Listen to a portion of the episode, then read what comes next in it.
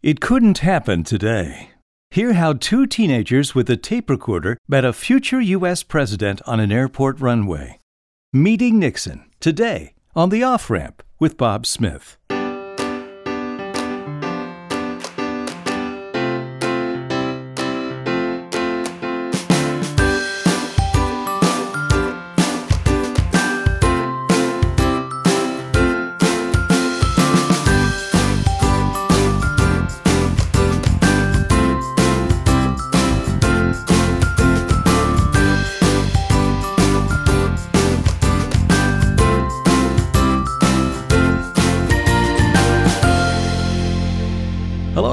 Welcome to the off ramp with Bob Smith, a place to slow down, steer clear of crazy, and get some perspective on life.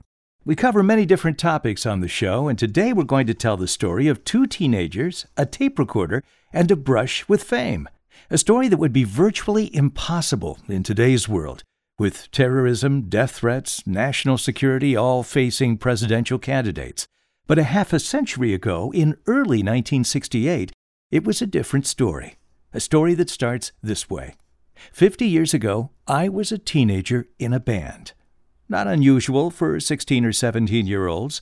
And yes, our band played top 40 hits, but it didn't play rock or swing or gospel or R&B or country or jazz. It was a Tijuana brass combo called A Touch of Brass. We were only together for two years. We never made a name for ourselves, and frankly, I don't think we were all that good. But on one cold day in February 1968, we found ourselves warming up the crowd for a future president of the United States, a man who would eventually become infamous. But on that day, he was just a politician passing through, in a year that, at that moment, was far more innocent than our world today.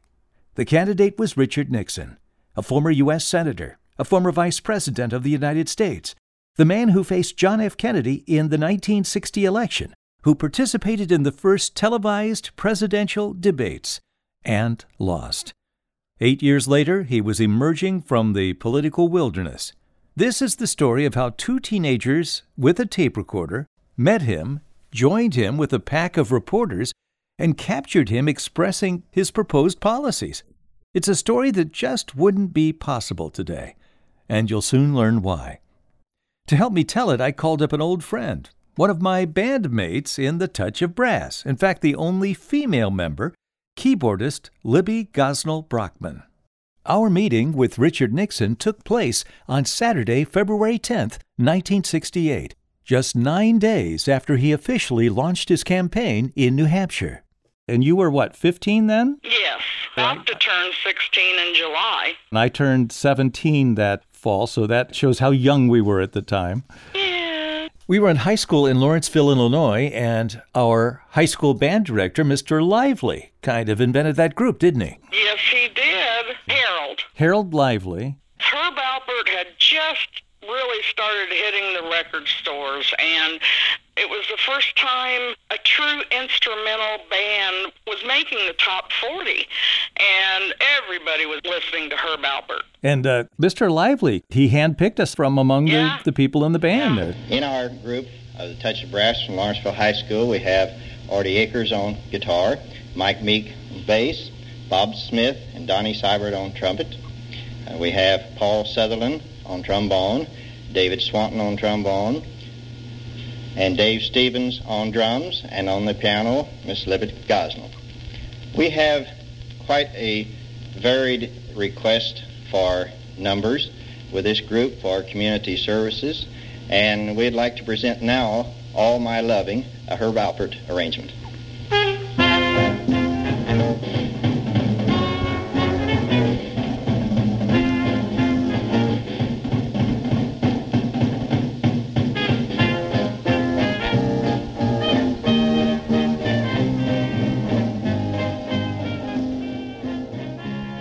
I, I couldn't have done half the things I've done in my life musically without Mr. Lively. He he was so generous with his time and advice and teaching that uh, I'm I thank God every day for Harold Lively. Now, before we go any further, let me tell you that Libby is talented, truly talented. She's been a performer since the age of four. She can play multiple instruments, and she was selected for the famous Interlochen Arts Academy in Michigan. Interlochen's alumni are pretty impressive. Actors Meredith Baxter, Linda Hunt, and Tom Hulce.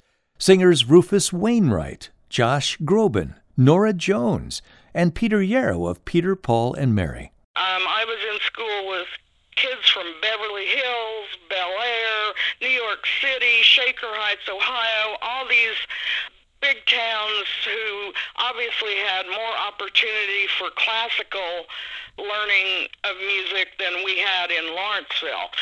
But it, it did come so easy for me. I started playing the saxophone when I was nine. I started piano at four. Um, it just came to me. And if I hear a song on the radio and I'm driving home and it hits a spot in me, I can sit down and I can compose that song in about 15 minutes. Wow. Wow. I don't need any sheet music. And so the summer of 1967, when I attended the National Music Camp at Interlochen, I was in the band, I was in operetta workshop, I was a drama major, I was in the choir. Then we also had our, our academics, too. For instance, at 8 o'clock, I had an acting class. And then um, from there, it would be theater management. And then I also had a minor in dance, so I was doing modern dance until noon. And then the academics were all, always in the afternoons your English, your history, your geometry, your science classes at one point, I was in school with um, three of Dave Brubeck's children. The oldest was Chris, who played trombone. Kathy was in drama, and then Danny played the drums. And Dave Brubeck would often come on campus. And our senior year, starting in 1969, Dave Brubeck had written an oratorio called Light in the Wilderness, and and Dave Brubeck played the piano for the jazz solos. Wow. And we were also very blessed to have this fabulous conductor, Mr. Erich Kunzel. He also used to do the PBS um, Fourth of July programs. He was the conductor of the Boston Pops so we were just very lucky to be around greatness. Well, my God, Libby, listen to all the different instruments you played, and you were in the chorus too. You had more talent in your little finger than oh. everybody else in our little band. We were so lucky to have you. You're so sweet. Thank you so much, Bob. That means the world to me. That's how talented Libby was. And she was playing keyboard in our little combo.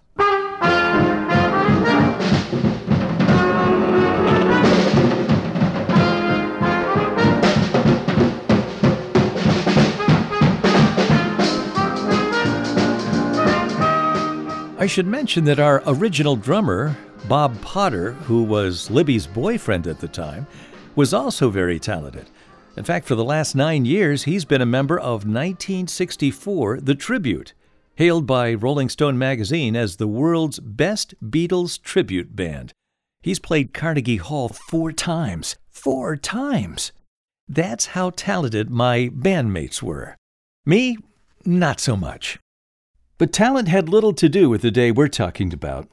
Our chance encounter with Richard Nixon came because Republican politician Roscoe Cunningham approached our leader, Dave Stevens, asking us to warm up the crowd when Nixon appeared in our area. Yes, it was. Roscoe was um, pretty much the, well, my dad was a Republican, but Roscoe at one time even served in the Illinois state legislature. So, um, yeah, Roscoe, I had a connection with Roscoe from the age of four he used to have a group, the Golden Age Club, for seniors, and I would always perform for Roscoe. So I was singing and playing the piano for Roscoe Cunningham since the age of four. So Roscoe came to Dave and he says, Hey, Richard Nixon's coming to town, and this was after he'd he'd gone from being a presidential candidate to I think he ran for governor of California and he lost. So he was kind of on the outs. 68 was a brand new year, and he was going around the country giving speeches.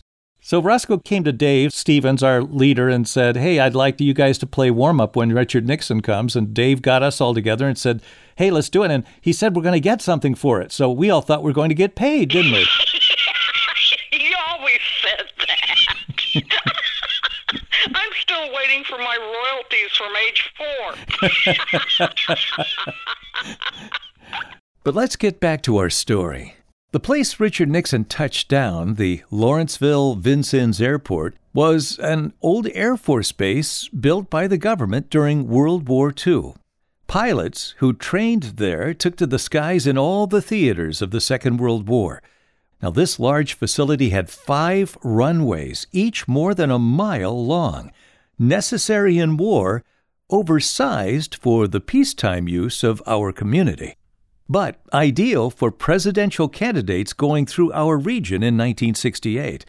Air Force One brought President Lyndon Baines Johnson there in 1967. Nixon and Bobby Kennedy landed there in 1968. So let's go back to that day. That was a Saturday in the afternoon. You were 15, I was 16, and we played for the crowd before Nixon actually landed. Yes, we did. Do you remember some of the numbers? For sure, the Raging Bull. The Lonely Bull. The Lonely Bull, yes, the Lonely Bull. Taste of Honey, and I think we probably played five or six songs for the warm up. Yeah, and it was cold out there. It was frigid. It was absolutely frigid. I was wearing gloves that just had the finger part on the end cut off. It was it was oh, it was so cold. Yes. Did we have portable keyboards then? What were you using? It was the lovely gesture of Tom Tipsword, who had a Farfisa electric keyboard because uh, of his band with uh, Kent Jackman and Bob Potter, the Readings. And anytime I needed to borrow that electric piano from Tom Tipsword, he'd let me borrow it and use it. Let's make it clear that Kent and Tom had a real band. I mean, they were playing rock music. They were playing things that you know we were all dancing to, and yes. you or I were in a band that was playing things like Rotary clubs. We opened for a dance in Vincennes University for a rock band from Chicago, and and you know we would play halftime at basketball games too on the stage. When Richard Nixon arrived, we were still playing on the platform. As soon as he got there, we got off and let the local politicians take over. Our friend Roscoe Cunningham made the introductions. Now remember, this is 50 years ago. Roscoe today is still active in his 90s in politics in Lawrence County. Ladies and gentlemen, we uh, want to welcome you all here, and uh, Mr. Uh, Grout, Vice State Authority, Mr. Lawson, the Mayor of Vincennes, Mr. Uh, Hetty, the uh, Mayor of uh, Lawrenceville, and uh, Dick Nixon, the next President of the United States. We'd like you to say a few words, Dick. Oh, thank you. Thank you very much. Thank you. Well, this is certainly a very wonderful surprise. Uh, I understood when I came out here to Indiana that this was to be an Indiana meeting. And uh, this great crowd here in Illinois is a pretty good indication. As you may remember, in 1960, we carried Indiana big. We just missed in Illinois. In 1968, we're going to carry both of them big. And I, I, I'm sure that some of you may be present at the meeting tonight. Uh, at that point, I'm going to be discussing some of the great problems confronting the country. Uh, but since so many of you have been so kind to come out here, just let me say a word about this nation, where it stands now, and why I think that the reason so many of you are here uh, is particularly significant and is far beyond the fact that this happens to be an ordinary election year. We usually think in terms of our being Republicans or Democrats and voting for the party of our choice. And I'm sure that there are a great number of Republicans here, maybe some Democrats, I hope, and some good independents. But I just want to say this. America is in so much trouble in so many places in the world that what we need to do now is to think of the country and not just our party and get some new leadership for this country as fast as we possibly can. And I would summarize it very briefly in this way. The President of the United States, let me say, a man whom I know, I respect him for the office he holds, for his hard work in that office. I am not among those who joins in the petty criticism to which he has been subjected. The President of the United States has put the issue pretty clearly.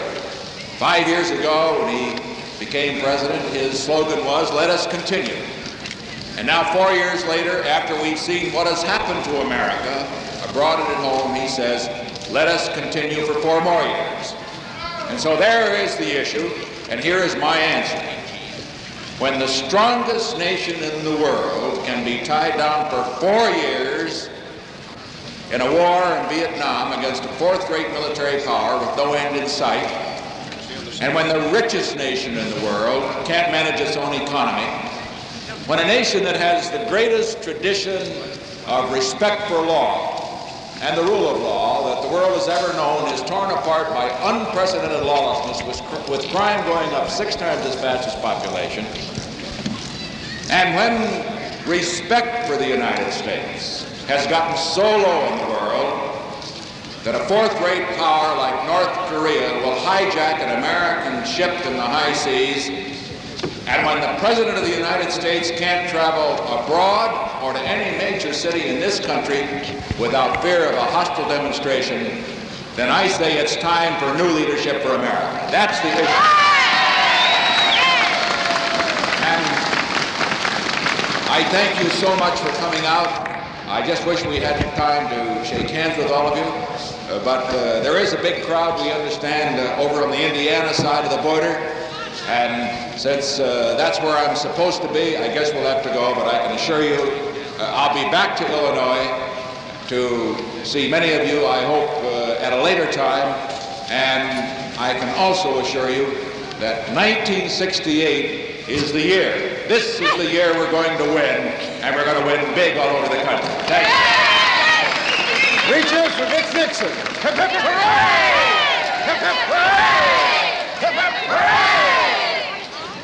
After the roar died down, I remained standing at the edge of the stage, arm outstretched, with my microphone, asking Mr. Nixon to come over and say a few words. Mr. Nixon! Several times I shouted above the hubbub, and finally he heard. He turned to us, looked down, and said something about bringing my recorder somewhere. We have to go down and do a little TV and bring your recorder.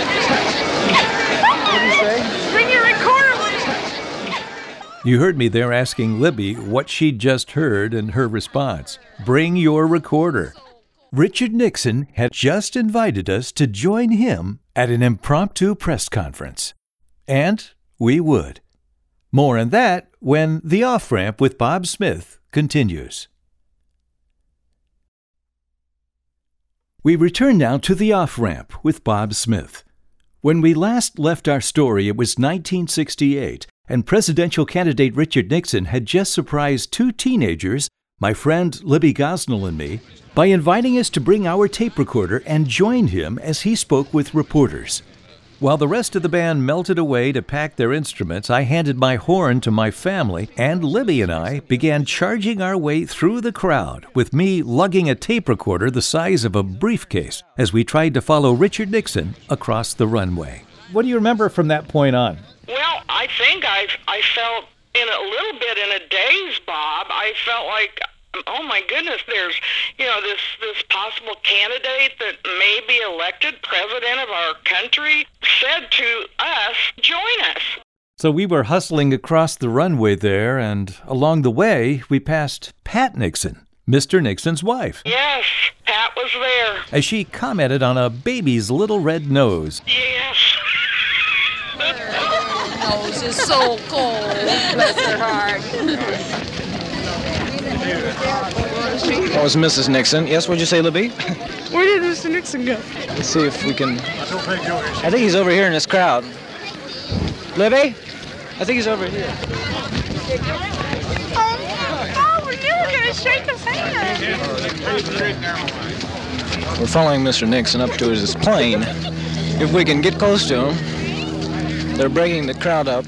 Every once in a while in our pursuit, we'd catch up with Mr. Nixon, like this encounter he had with a local political activist. someone who obviously was trying to give the candidate too much information. Hi, Bill. How are you? Glad to see you. I'll see you tonight, won't I? Oh, yeah. we'll Oh, great, great. Good to All see of us you. are down here but one, right? Oh. But uh, Roddy Bush had to speak tonight. We're all here for As fast as we walked through the crowd, it didn't seem fast enough. And who were we? Just two teenagers, 15 and 16, among a sea of adults, reporters, activists, and political junkies. Looking ahead, there was chaos. No velvet ropes, no crowd control, very few, if any, police officers. We'd see Nixon's head bob up and down in the crowd and have to change direction to keep heading for him. At one point, it looked like we'd never reach him. But finally, we caught up with him, just as he assembled a circle of reporters and promised each one of them a question. All right, fine. We'll. I'll get one for each of them. Mr. Nixon, uh, the Soviet Union asked that we are urged that the United States take advantage. The first reporter asked a question about the Soviet Union and the Vietnam War. Well, the Soviet Union actually has the key to peace in Vietnam. The Soviet Union furnishes 85% of the logistical. The Soviet Union has the key to peace in Vietnam, Nixon said. The Soviets furnish 85% of the logistical equipment and 100% of the oil. In other words, it was a proxy war for the Russians. But we were still standing outside and couldn't hear much more beyond that. Then came the moment. Richard Nixon saw us. He saw Libby and me and obviously remembered that he said, We have to do a little TV, bring your recorder. And believe it or not, Richard Nixon reached through. He actually reached between the reporters and pulled us into his inner circle. I know he pulled my hand and we must have both gone inside that ring of people. Yes, we did. We did. Just in time to hear him answer a question about rioting in the inner cities. Well, first I would begin by enforcing the law. Uh, I believe it is vitally important for us to recognize that in this country there is no protest uh, which justifies the use of lawlessness uh, or the use of mob violence. Because the moment that we do that, then we destroy the system uh, which has been responsible for the greatest progress in the rule of law that we've ever seen.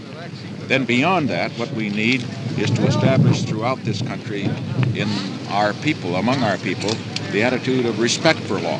It isn't enough just to enforce the law with more police. Uh, what we have to do is to have people understand what the system is about. And then finally, we have to get at the causes, the root causes that make people riot. And that means going into our cities and improving the conditions in those cities uh, so that they will not then resort to lawlessness and violence. We need a three-pronged program, in other words, to get at it. Thank you. Mr. Nixon, the welfare state program has been evolved to the point now that it. Next, a reporter asked about social issues, focusing on welfare.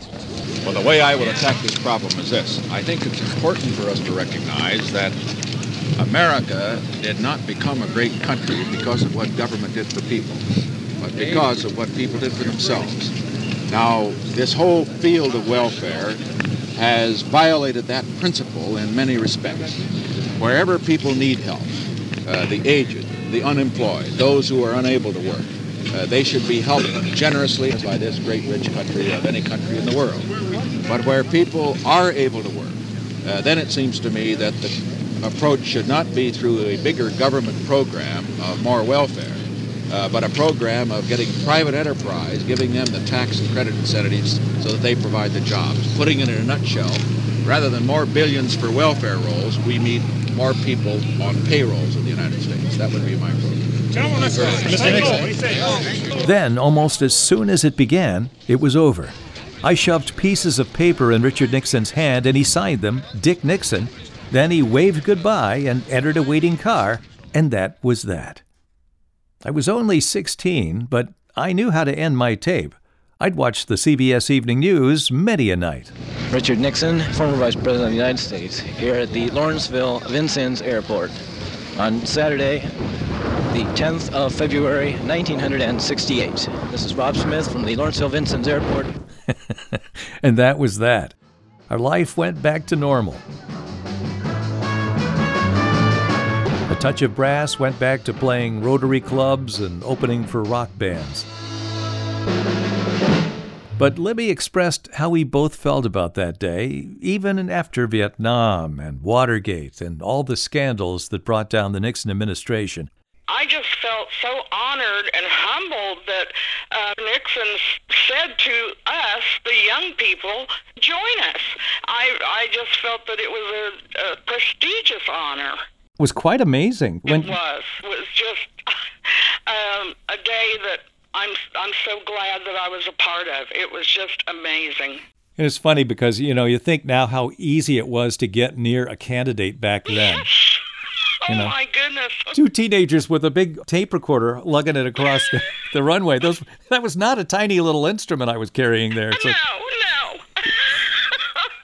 And you know, years later, um, I wrote to him and sent him that recording because when I worked in Rockwell in marketing communications, the guy who was in charge of printing, Hank Oshevsky, we were talking one day and I said, Oh, yeah, I was real lucky when I was a kid. I actually got to meet Richard Nixon. So he goes over to his file folder and he pulls out a copy of the inauguration program because that was printed in Milwaukee. And that printer used extra copies of that as samples for his customers to show him the prestigious work he was doing.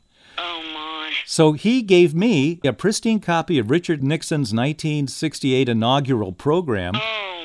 My. I sent that to Richard Nixon along with that recording, Libby, and Nixon sent me back a autograph picture and he autographed that program as well. I've still got it. That's fabulous. A couple of grace notes.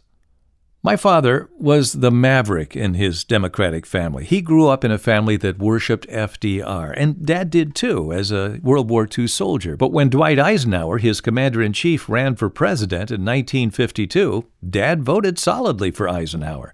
And Dad couldn't help but tease his mother, my grandmother, that her grandson had not only met Richard Nixon, but shook his hand. Yeah, I don't know. He was shaking hands with Nixon the other day. That wasn't too good, was it? He was. Oh, yeah. Oh, I don't care. You don't? Really, was he? Well, he was out here. Nixon was out here at the airport. Well, for heaven's sake. Uh, he was shaking hands with him, huh? Does he carry his hand around in a sling now? Oh, yes, and my second grace note to end this story. Remember how the band thought we'd get paid for the Richard Nixon airport gig? And how Libby laughed? Well, a few weeks after playing for Richard Nixon, our leader, Dave Stevens, called us up breathlessly saying, Get over to my house. We got paid for the show. We, well, we got something here, a big box. Sure enough, we assembled around a large box sent over by Roscoe Cunningham of the Republican Party. When Dave opened it, he pulled out wooden elephants. Yes, wooden elephants beautifully hand carved wooden elephants with ivory tusks. Not the cash that six teenage band members were anticipating. No, wooden elephants. A groan went up. Words were spoken I can't repeat on this podcast.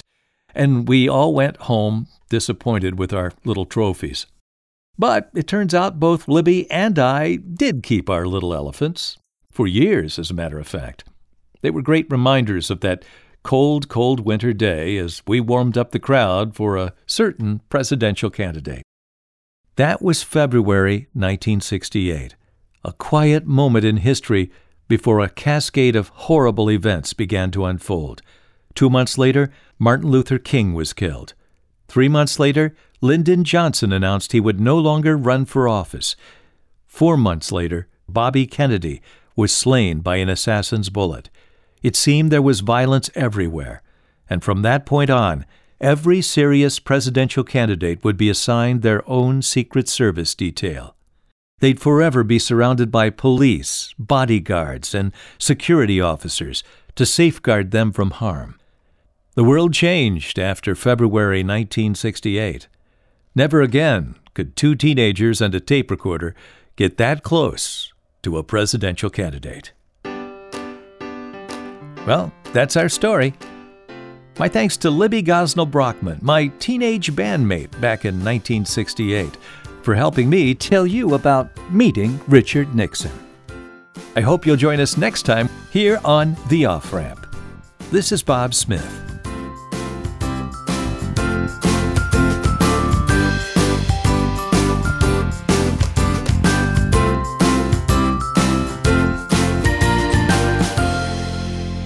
The Off Ramp with Bob Smith is produced in association with CPL Radio and the Cedarburg Public Library, Cedarburg, Wisconsin.